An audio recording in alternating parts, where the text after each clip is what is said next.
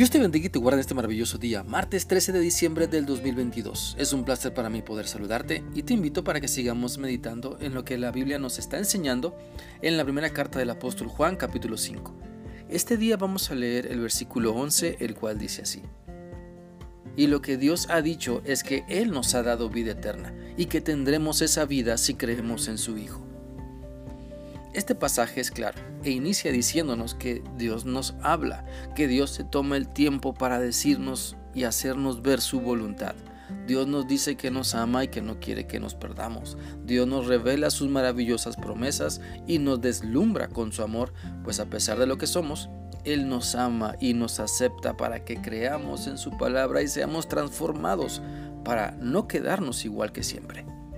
La Biblia también dice en el Salmo 119, 104 y 105 lo siguiente. Rechazo la mentira porque tus enseñanzas me hacen sabio. Tu palabra es lámpara que guía mis pasos, luz que alumbra mi camino. Lo que Dios nos ha dado entonces nos abre el entendimiento para poder disfrutar de mejor manera la vida que Dios nos da. Porque lo que Dios nos dice está cargado de su amor está lleno de sus palabras, palabras de esperanza que quieren afirmar nuestra vida y que nunca más, o para que nunca más, andemos sin rumbo, perdidos sin esperanza. Por eso lo que Dios nos dice nos da vida eterna cuando le creemos, cuando aceptamos lo que nos dice, cuando recapacitamos en nuestro estilo de vida para corregir nuestros hábitos y dejar que el poder de su Espíritu Santo nos transforme con su poder. Lo que Dios nos dice nos lleva a una vida nueva y diferente cuando le decidimos, cuando decidimos más bien creer, cuando le decimos que Él tiene la razón, cuando no luchamos contra su voluntad, sino que obedecemos, cuando dejamos de pensar que nuestras ideas son mejores, cuando dejamos de actuar como si fuera nuestra vida y no la vida que Dios nos ha prestado. Lo que Dios nos dice tiene la intención de salvarnos de la condenación eterna si lo obedecemos. Lo que Dios nos dice es para rescatarnos no solo del infierno, del lago de fuego, sino también del infierno de una vida centrada en nosotros mismos.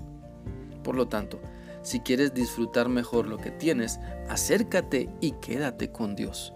Si quieres disfrutar mejor la vida que Dios te ha prestado, no ignores a tu Creador no ignores a Dios que con su gran amor te quiere guiar más cerca de Él. Por eso toma tu Biblia y léela. Dobla tus rodillas y ora. Levanta tus manos y adora al único Dios verdadero. Apresura tus pasos para congregarte en la iglesia y comparte con más personas las grandes maravillas que Cristo está realizando en tu vida porque vives lo que Él te ha dicho. En eso consiste, sabes, la vida en Cristo en creerle y vivir sus enseñanzas, porque creer lo que Dios nos dice no es tener una religión, sino una relación con nuestro Padre Celestial.